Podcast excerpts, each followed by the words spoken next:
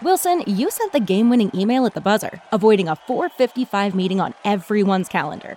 How did you do it? I got a huge assist from Grammarly, an AI writing partner that helped me make my point. 96% of Grammarly users say that it helps them craft more impactful writing. Would you agree? Grammarly helped adjust my tone to navigate tough work conversations. And it works everywhere I write, so I can quickly communicate effectively. Your teammate used Grammarly to summarize an important document, making a three-pointer. How did he do it? It only took one click. When everyone uses Grammarly, everything just makes sense. You made an incredible slam dunk to end the game. The meeting was canceled, and your team will go home champions. Go to Grammarly.com/podcast to download it for free. That's Grammarly.com/podcast. Easier said, done. TheChairshot.com. TheChairshot.com. Always. Always. Use your head.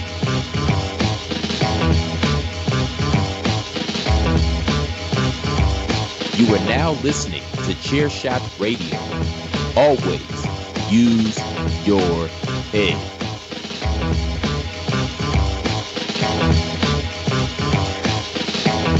Oh, yeah, guess who's back? That's right.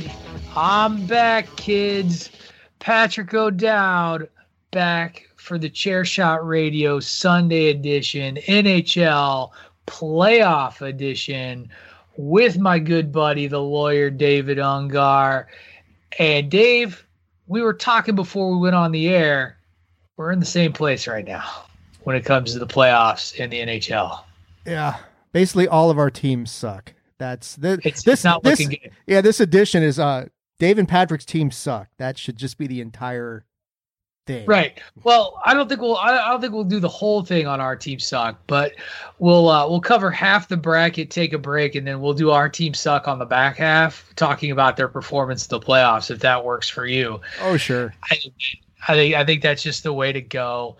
But yeah, that's right, folks. It's Sunday. It's Chairshot Radio here on the Chairshot Radio Network, a part of the Chairshot.com. Your buddy Patrick O'Dowd, David Ungar, to do some NHL talk, NHL playoff talk. We'll talk about who's been impressive so far in this first round, in these first round matchups, who's been less impressive, and of course, if you haven't guessed by now, our teams have not been impressive. So it's good to be back. It was nice, by the way, to hear you and Tunney do the playoff breakdown preview show last week. That was cool. Very good. Very well argued. Thank you for the birthday wishes.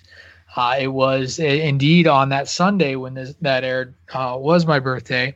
Tunney's the day before mine, right? Like I think it was a couple days before. Right. So pulling back the curtain, we recorded the DWI Attitude of Aggression dual cast right before we did Chairshot Radio. So it was Tunney's 40th birthday, the day that we recorded both of those episodes. Oh, wow. See, I was going to pull the curtain back that far. You're dropping people's numbers on them, man.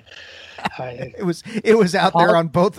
If you listen to either show, you would learn very quickly that one Mr. Commissioner is 40 years old now.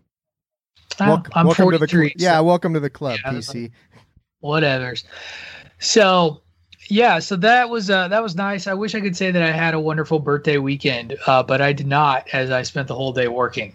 So, in response, I took two random ass days off this past week. I took a random Wednesday off just because. And then yesterday, we're recording on a Saturday, but this past Friday, I took the day off, and then, did what every self-respecting middle-aged man does on his weekends off. And that was yard work, because that's what middle-aged men do on their days off. Is I trimmed hedges and bought mulch and put mulch down, because I'm a grown-up and have bills.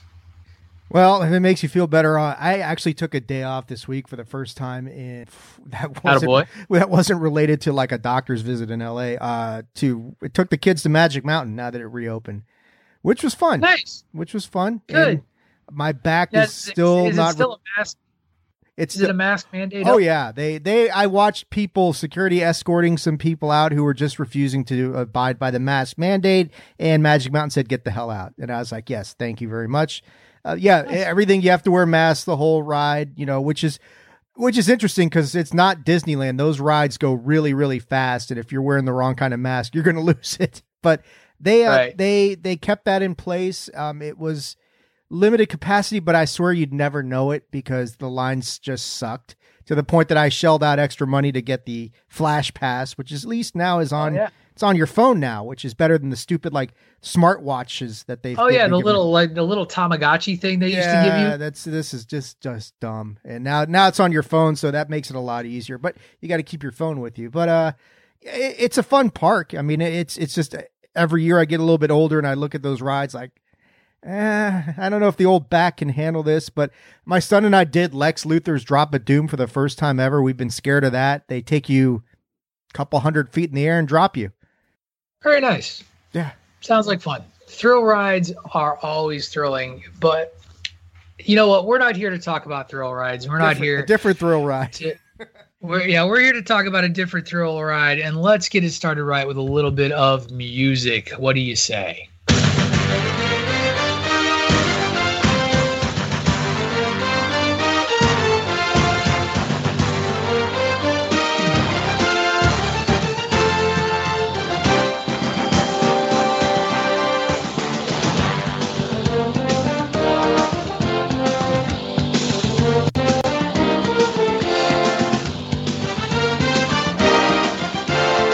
That's right. That sound means it's time to jump into the hockey talk, if you will. And we are in the playoffs. We are full bore in the playoffs now, Mr. Ungar. And like we said, we're going to talk about our teams, I think, on the second after the commercial break, just so that we can pontificate about how terrible our teams are. But we got some series. We got some exciting series going on. Where do you want to start, man? Do you want to start? I'm just looking at the app. Let's just go and order the app a little bit here. Well, I mean, let's talk Central first, because the Central's got the series that I think is the best one going right now, and that's the defending champion Lightning and the Panthers. I don't know if you've watched any of this series. This is a fun series to watch. Right. Not much defense going on yet. They are just, I mean, neither team is really known for their defense. They're not. And like, I think I texted you the other night that Florida pulled off a really ballsy, I mean, their backs were to the wall. They're about to go down 3-0 to the defending champs with Game 4 in Tampa. Okay. You're not coming back from that. And they pulled 2 goals off in the third period, tied it up. And then that overtime goal was just a thing of beauty where the guy just throws it out there like a lead pass. Like in football, and throws it out there, go get it. And the guy went and got it and scored the goal to win game 3. To win game 3 for Florida. So it's 2-1 Tampa. I still think the Lightning are going to win this series, but I love seeing, the young guys from Florida have really stepped up. They've got the speed to match Tampa, and they're causing the Lightning some problems, and there's some matchup issues there. That series to me is the most fun that I've seen from a pure hockey standpoint. I mean, we're going to talk Islanders and Penguins, which is a lot of fun for different reasons, but Panthers Lightning is a great series. If you like up-tempo, fast-paced, lots of goals type of hockey, you've got to check out the Panthers and Lightning series. I still think the Lightning win this thing probably in 6, but that series has been the most fun for me so far. Yeah, I think you hit a lot of it on there. It feels like a lot of open ice, even when there's not a lot of open ice. If you know what I mean, it's a very both teams very free flowing. When offenses are working and playing the way that they're playing, it's great and exciting, and comebacks are thrilling. I think we were talking about it in a different series though. You talked about 2-goal leads feeling huge. I never agree with that. I'm more of the old adage guy that the worst lead in hockey is a 2-goal lead. I know, what was it? EA Sports, your video game disagrees with that. It says a 3-goal lead is the worst, which I was hoping was going to happen last night, but that didn't work out. We're going to talk about that later. All right, it's okay. You'll get over it. Yeah. So on the other half of that bracket, the winner of that series is going to take on, we presume, Carolina, though the Preds snuck a game out there and are only down 2-1 in that series. Carolina looks like they took control a little bit the last go around. So I don't know. Where do you stand with Carolina? Do you think the Predators make it interesting, or do you think that this is going to be another one of those? Maybe it goes 6, but Carolina goes the distance. They seem to be playing pretty well. Yeah, I think Nashville got the big win last night. I think it was double overtime. Right. But in watching that series so far, it's pretty evident to me that Carolina is the better team. And, right. And that bears out when you watch them. And yeah, sure, Nashville's they rode, and the thing is, the one thing about the playoffs this year that differentiates it so much from last year is the fans. And so this, right. And I made the comment to you earlier in the week that this feels like the playoffs for real. Like last year never felt like the playoffs. It was very odd. Yeah. This year feels weird, like sterile. Right. And this year feels like the playoff. I mean, a lot of these arenas are really packed. I mean, we're talking 50, 60, 75% capacity. Carolina and Nashville are two of those arenas. So this felt like a real playoff game. But despite all that, yeah, Nashville rode the emotion a lot, and they turned in a really good performance. They played well down the stretch, but just watching the series so far, to me, Carolina's got too much talent, and they just feel like the better team. I think they take the next game in Nashville, and they close it out at home. So I'm still looking Hurricanes in 5. I think Nashville, maybe right. They could make it interesting, but just what I've seen so far, it just seems like a definite gap in between the two teams. Carolina is the better team. It's not like the other one with Panthers and Lightning, which is a toss-up. They look pretty evenly matched, although Tampa's right. got that experience, and they've got a lot of firepower. But this one, I feel like the Hurricanes have a decided advantage. Yes, Nashville got one back. I think Carolina closes it out in 5. Yeah, you talk about that, and we'll talk about that when we get to my series, just when there's one team on the ice that just looks clearly superior to another. I go back to, though, anything can happen. And once a team has the belief that they can beat another team, and that's kind of what could make this a little interesting, is you build off of a 2-overtime victory. Does that propel you to then start to creep a little doubt? And I think you're right. A pivotal game 4, as they say in hockey, could make all the difference. Because if they don't, if they somehow, if Nashville pulls out another win, suddenly you're looking at, does Carolina tighten up a little bit? And that's probably really the only thing that would stop them from winning, based on just the look of the teams. But you never know. And so, yeah, I think that Carolina will hold it off, but you never know if a team gets some momentum and is able to build off of it and can kind of make the favorite tighten up. Sure. We'll see what happens. And this Predators team is only a few years removed from making it to the Cup final. I mean, a lot of them aren't there anymore, obviously, but right. they know what it takes. So they know what True. To do, and they've got a great fan base there in Nashville that is going to be. They're every bit as crazy as the people in Raleigh are. So it's, right, you gotta have that rabid fan base. If you don't, it's not going to go anywhere. Yeah. So I really want to shift over to Canada, though, and I want to talk about this Winnipeg Edmonton series and what I think is a bit of a surprise that Winnipeg has taken a 2-0 lead and Connor McDavid hasn't scored a point yet so far. And that's really all you need to know about why the Jets are up on the Edmonton Oilers right now, is that they have held Connor McDavid in check for 2 games. And if you would have told me that going into the playoffs, that the best player in hockey, in my opinion, would be stifled for 2 games, and then that's how the Jets would get their lead, I wouldn't have believed you.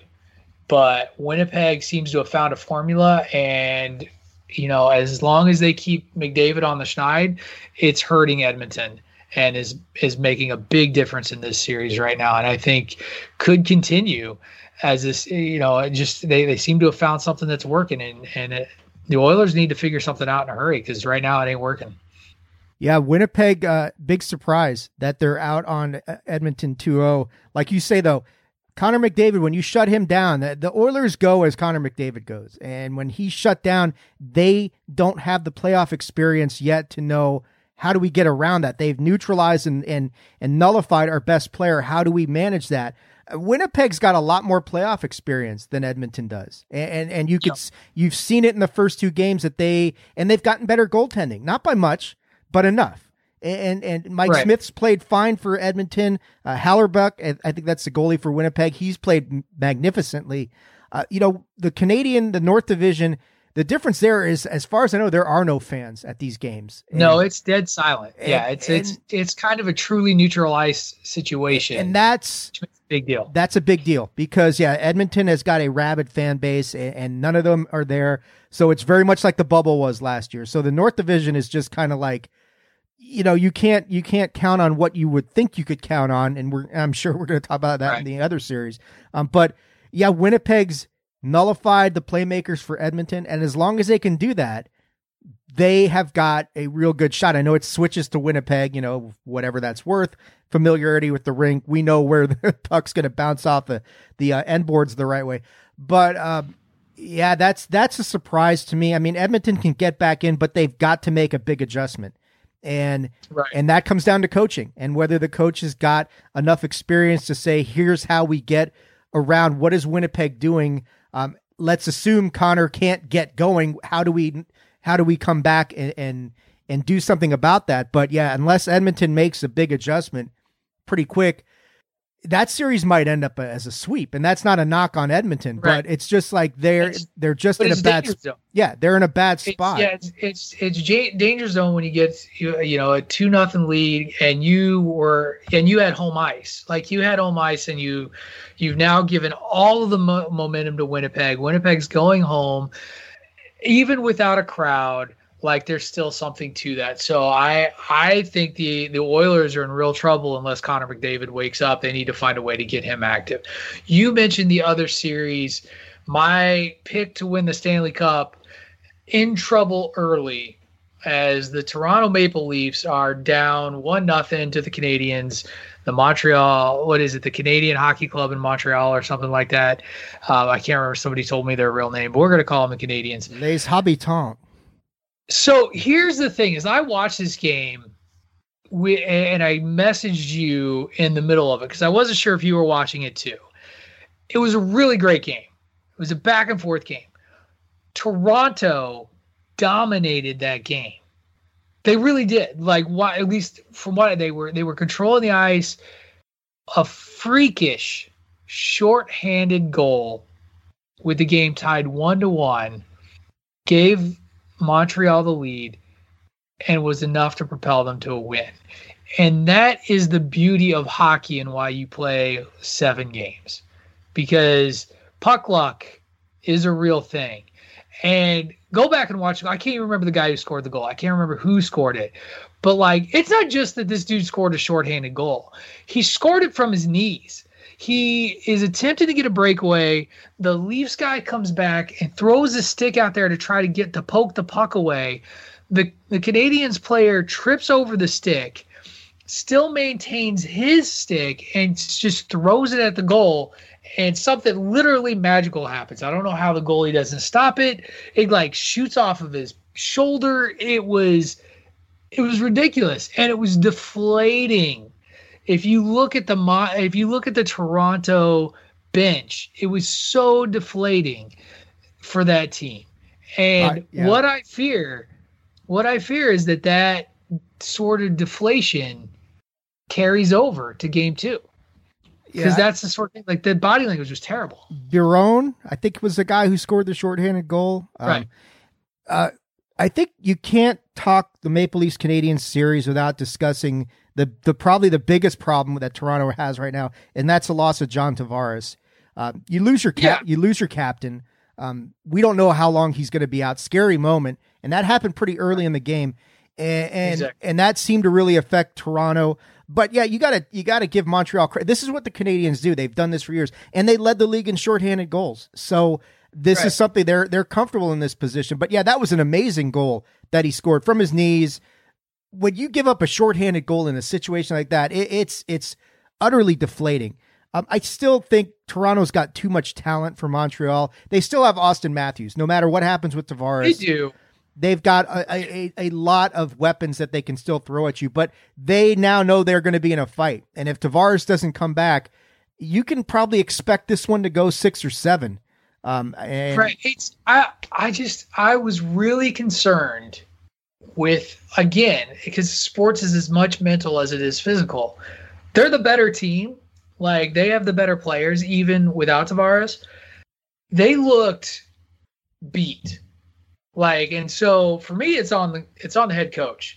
You got to get your guys' head right going into game two. You got to get them to be like, look, this happened. It was a freakish goal. It was a fortunate goal. And yeah, it cost us the game. That game's over. We're better than these guys, and we need to show it on the ice. And they have a chance tonight. Or, sorry, it'll be in the past by the time that this airs. Are they done playing the Flames and Canucks, finishing out the regular season? I'm just wondering if that's over. Who cares? Yeah, playoffs are happening, so nobody cares. I think you're right, though. I mean, Toronto's got a chance to really to make a statement game tonight and show that, you know, we're gonna put everything that went wrong in game one, and plenty did, behind us, and really focus on from here on out. I do think Toronto wins this series, but I'm starting to think this one's going to go 7. It's an original right. 6 matchup, and it's just you could there's nobody there, but you could feel there's something different about this matchup because of the lineage of these teams involved. This is going to be a tough one, right? And I think that Tavares' injury, regardless of what happens to Toronto after this series, really puts my pick in doubt. So we'll see how that plays out. We're going to take our quick commercial break, and when we come back, we will talk about the other half of the bracket where Dave and I will wax poetic on how sad our teams have performed in the playoffs thus far. But before we go to the recorded commercials, it is my duty to remind you that if you like what we're doing over here at thechairshot.com, and if you like Chairshot Radio and all of our podcasts, please head over to prowrestlingtees.com/thechairshot and invest in a chairshot.com shirt. Whether that is an OG Chairshot logo, a shirt for one of the myriad of podcasts that we have available, including some of the ones that Dave and I are also on, like Bandwagon Nerds, or our favorite video game podcast, A Winner Is You.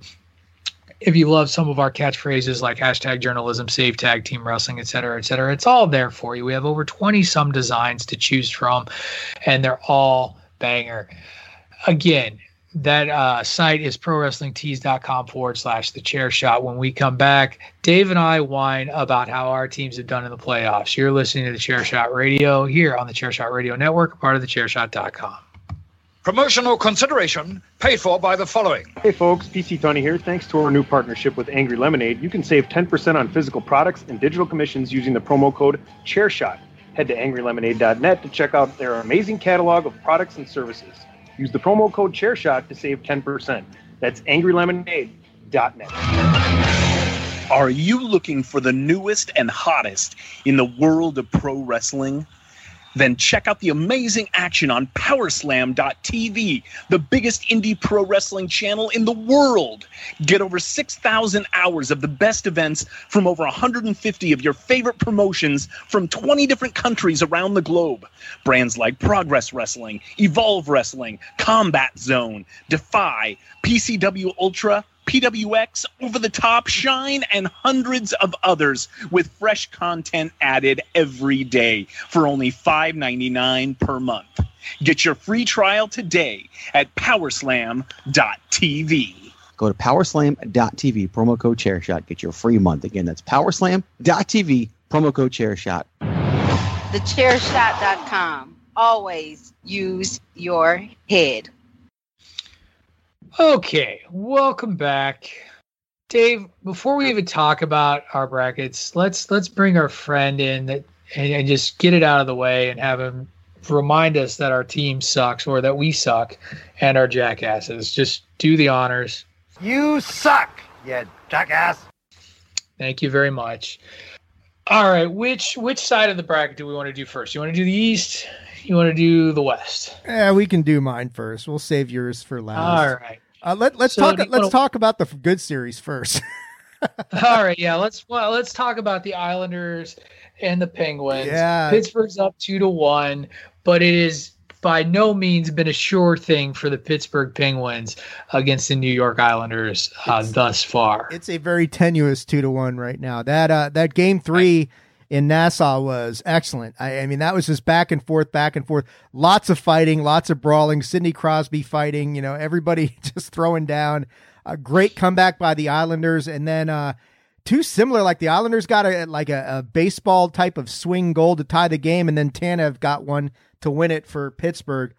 That one's got 7 games earmarked all over it because there's not much separating these two teams. They are playing each other very physically. Pittsburgh benefits greatly from getting Malkin back. You've seen that with and there's good chemistry already between Crosby, Malkin, and Jeff Carter. That spells trouble for the New York Islanders, but the Islanders are younger. They're faster.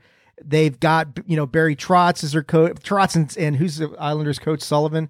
They have a long history with each other from when Trotz was with the Caps, so they know each other very well. No surprises there. This has been an extraordinarily fun series to watch. I think this one goes 7. Pittsburgh's going to win it because they're Pittsburgh, you know, and that sort of thing. And they've just got too much talent, too much experience. And Sidney made a great play, and everybody knows I hate Sidney Crosby, but I respect the hell out of him. But I'll give it to him. He made an unbelievable play near the end of game 3, diving to block that. That was a wide open net. He makes the play. Pittsburgh wins. It's a hell of a series, though. I really enjoy watching this one because my series sucks. So, you know, that sort of thing. Right.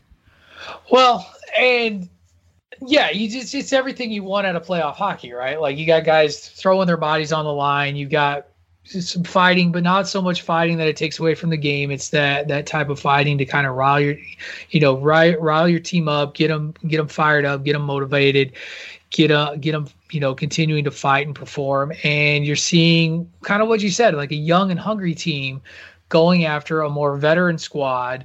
And so far, experience is kind of won out, which is why if this goes 7, the experience is going to win out. Like the veterans are going to, you know, continue to play and rise, and you just assume that the younger team is the one that's going to fold. So I agree with you. I think it goes 7. I think the Islanders are going to win game 4. And I think this is going to be very much like it's going to be like team goes up, the other one evens it. Team goes up, the other one evens it until you get to game 7. And so, yeah, good stuff there. Okay. Got that one out of the way. Speaking of a series that will not go 7 games and will not go past 5 is the Bruins and the Capitals. Other than the Bruins are just bruining the crap out of your team. Well, here's the thing. The Caps, goal problem showed up. I mean, we've played 3 goalies in this series so far. And anybody who listened to the preview that you and I did or the preview that Tunney and I did knew that I had great concerns about the Caps goaltending. It's not so much the goaltending. They've played well at times. Vanacek was injured after the first Bruins goal. Anderson stole game 1. I don't blame him for Marchand's goal to win game 2. Samsonov has played well, but he made the biggest blunder of the series in game 3. And it caught, you know, you talk about earlier 2 overtime goals and how they can launch a team. And you saw that in game 4, the blunder that Samsonov did that led to, I think it was Smith or somebody getting the goal for Boston that put Boston up 2-1. And then the Caps had nothing last night. Absolutely nothing last night. Now, they are, and I've read... Can I talk about that Samsonov mistake? Please. Because here's the thing, is Samsonov is going to be the one who gets roasted, right? Rightfully so. Where's communication with the rest of the team? Like, that is a poor job, not only of the goaltender and his lack of awareness, but the rest of the team and their failure to, like... Because that play that Samsonov does there, that goalies do that all the time. They drop it for one of their own guys to pick up. And so he trusted his teammates to get back there as well, and nobody was there. Well, so that's a problem. That's a more indicative problem than just the goalie made a mistake. Like that was a routine drop. He should have had his head out of his ass to see, but where was the rest of his team to to vocalize that too. Well, in watching the replay, it looks like Justin Schultz, who was the defender who got beat on that, who thought Samsonov was going to pass it around to him, because as soon as Smith makes the move towards the puck, you can see Schultz go fuck, and he tries to get back to him, and it's too late. So there's clearly miscommunication between Samsonov and Schultz, right, each one thinking the other one's going to do something. But just to be clear, I'm not absolving Samsonov for his mistake. You can't. It takes multiple players on a team to tango with a mistake like that. And you could see Ovechkin's anger after that he was livid with the whole situation. And I mean, when you've got the grade eight pissed off at you, you know you've probably fucked up. But the bigger problem is, like, the Caps are just not a healthy team right now. And you've got a bunch of guys who are operating at like 70%, and they have literally aged in this series. Now, I don't know if that's just because they're older or it's because they're not healthy, but I don't think Ovi's at 100%. Kuznetsov's had COVID twice now, it would appear. He's not 100%. Oshie's not 100%. Backstrom didn't play worth their shit. The best line that they've got going is the fourth line, and I think that fourth line of Hathaway, Dowd, and Hagelin scares Boston because they're the most productive and they're the ones with the most speed, but at this point, you're down 3-1. Despite Samsonov's fuck up, you got to stay with him because he's got more athleticism than Anderson, and he's played better than Anderson. But I almost think at this point, look, you've got a bunch of young guys sitting there who you've brought up. They're sitting on the bench doing nothing. You've got to give some of them a try. I mean, if you at this point you're down 3-1, what do you have to lose? I mean, you can't keep trudging these guys out there operating at 70% or less against a hungry, fired up, very aggressive, very talented Boston team. I think Laviolette's got to make some big changes for Game 4, shake the lineup up. Maybe you steal a game at home. You get some rest for some of your guys, get them back for Game 6. Possibly. Is that going to happen? No. I mean, when you're him, how do you bench one of the greatest centers of all time in Nicholas Backstrom? Or how do you get rid of Evgeny Kuznetsov and what he's meant to Washington to put in some of these younger guys? But I think you got to, at this point, you can't keep putting they cannot match Boston right now. They can't match their speed. They can match their physicality. We saw Tom Wilson launch a couple guys into Boston's bench. Ovechkin and Marchand had a really good go at it last night. But other than that, they don't have the talent, and they don't have the speed, and they don't have the skill, because they're not operating at 100%. And you've got to have more heart than they had last night, and they just didn't have it. So I think Boston closes this out in Washington, and the Bruins move on. And it pains me to say that, but it is what it is. This is not a healthy Washington team, and it shows, and Boston's the much better team right now. And that, friends, is David Ungar's annual 10-minute rant on the Washington Capitals. It's semi-annual. Right. Well deserved. Well deserved. It's annual. Every chair shot radio. No, just kidding. You didn't do it last week, but then again, I wasn't here last week, so maybe you were just because Tunney was filling in. You wanted to spare him, but let's head over to the other side, where I think that the two teams that will advance are well on their way to doing so. Vegas got a surprise in Game 1 against the Minnesota Wild, and then since then have been like, hold on a second, we're better than these guys. Well, Game 3 they were in trouble. They were down 2-0. I think it was going to be 3-0, and they disallowed a goal. They were in trouble, and then it's like Vegas literally. No, they asserted their will against Minnesota, and you could see that coming. And I don't think Minnesota has the horses to match up with Vegas right now. That's exactly what I'm saying. Is like, you could say that, yeah, sure, they were in trouble, but Vegas, the Vegas Colorado series, for my money, is probably going to be the best series in the playoffs, in my opinion, because both of those teams are ridiculously talented, and Vegas did that thing that I've seen people talk about the Lakers doing, where they just in basketball, where they're just like, okay, now we're going to try. And when they try, you're done. And they did it. They did it to Minnesota. They just were like, hold up a sec. We're not going to lose like this to these guys. We're better than these guys. We are going to assert ourselves. We are going to dominate these guys, and we're going to take over the game. We're going to win it. And I think that maybe Minnesota gets one more game out of this. But it's not going past six, in my opinion, and it shouldn't go past six because Vegas, they're just that much better. Yeah, Minnesota's got to win Game 4 because they're not going to beat Vegas in Vegas in Game 5 if it's 3-1. Not at all. Not going to happen. No, not at all. I just don't see it happening. And again, as I said, it shouldn't happen. Vegas is the better team. Just like Colorado is the vastly superior team to the St. Louis Blues. And I've been about this all season with the Blues, basically since about what would you say, like a third of the way through the season. Yeah. I've been spouting that the Blues are basically a pretender team. They, much like you said with the Caps, they haven't been healthy all year. And right. So that'll be the excuse that the front office will use. Here's the thing. The Blues don't even look like they belong on the same ice as Colorado. And I don't know that they would have beaten any one of the teams out west that are here. Like you talk about a team looking slow. The Blues go like it's ridiculous. Nobody can keep up. And they're without, their best scorer. They're without Perron. Okay. You talk about guys not looking like themselves. Tarasenko doesn't look like himself. It's just if not for Jordan Binnington, who's been playing pretty darn well, but having to face 60 shots a game because Colorado just has the puck and is living in the St. Louis zone all game long. It's ridiculous. It's insane, and the Blues are losing. They're getting swept. Like, calling it now. Like, and I think you guys last week gave them a game. No way.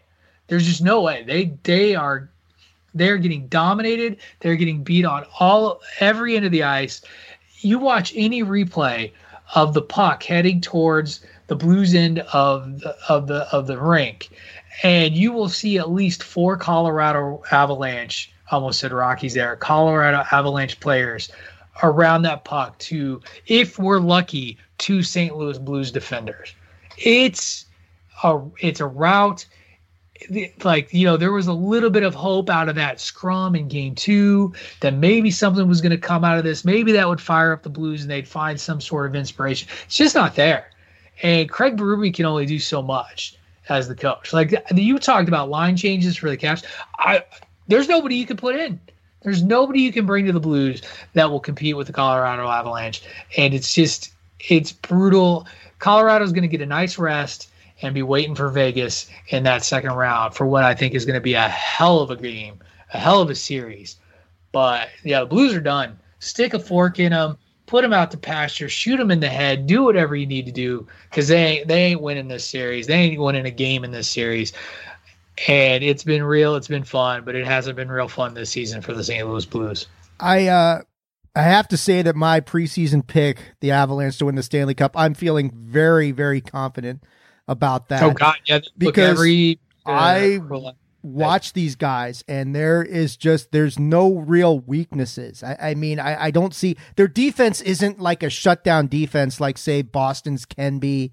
Or the Caps can be on a really good day. They don't need to be, exactly, because they just put so much forward pressure on you and out finesse you, outplay you. They're so much faster than anybody else who's out there. And Grubauer's very solid in goal. And yeah, like St. Louis just has not been able to match that in any way. I mean, there's been brief moments where they've been in it, but not really. And Binnington's play, you can't tag this on Jordan Binnington because he's playing as well as he did in their cup run, but it's just too much. But at one point during Game 2, I think at the end of the first period, shots were 27-9.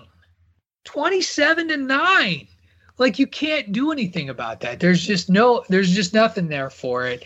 And I told you back at the beginning of the season who low-key my favorite guy was, and yeah, I'm a bit of a homer out of it because UMass got, but Cale Makar shown up in a big way for the Avalanche too. He's really having kind of a breakout series and is becoming that name that everybody thought about. It'll be interesting to see how long they keep this nucleus together because, eventually the parity of the NHL can come up and bite you when you start looking at like Caps and and that sort of stuff. But I think they're going to be around for a while. Oh, I mean, you watch, like you talked about Connor McDavid earlier, Nathan McKinnon doesn't have to take a backseat to anybody. That guy is amazing.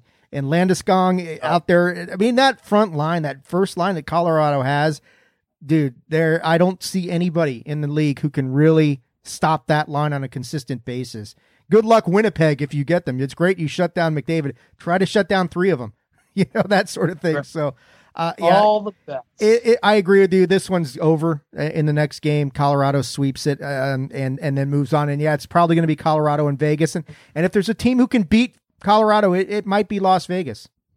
Right. I think that's going to be a very highly competitive, exciting series, and is one that should be appointment television for any hockey fan. So there you have it, folks. Our analysis so far on the NHL playoffs. When we come back next week, we'll be looking at round two matchups, more than likely in a few of these series. So, you know, Canada dragging up the rear there with a couple of late starts, but we'll see. Before we go and leave this week's edition of Chairshot Radio, Dave, tell everybody where they can find you and follow you out there in the interwebs. Yes, you can follow me on Twitter at AttitudeAg, that is at AttitudeAGG, and on Facebook.com/Attitude of Aggression. And you can follow me on the Twitter at Wrestling Realist, that is at WRESTLNGREALIST. That's going to do it for this Sunday hockey edition of Chairshot Radio. Be sure to catch every edition of Chairshot Radio every morning at 6 a.m. right here on the Chairshot Radio Network as a part of the Chairshot.com. Thank you, everyone, very much for listening. Now get out there and check out some playoff hockey. This has been Chairshot Radio.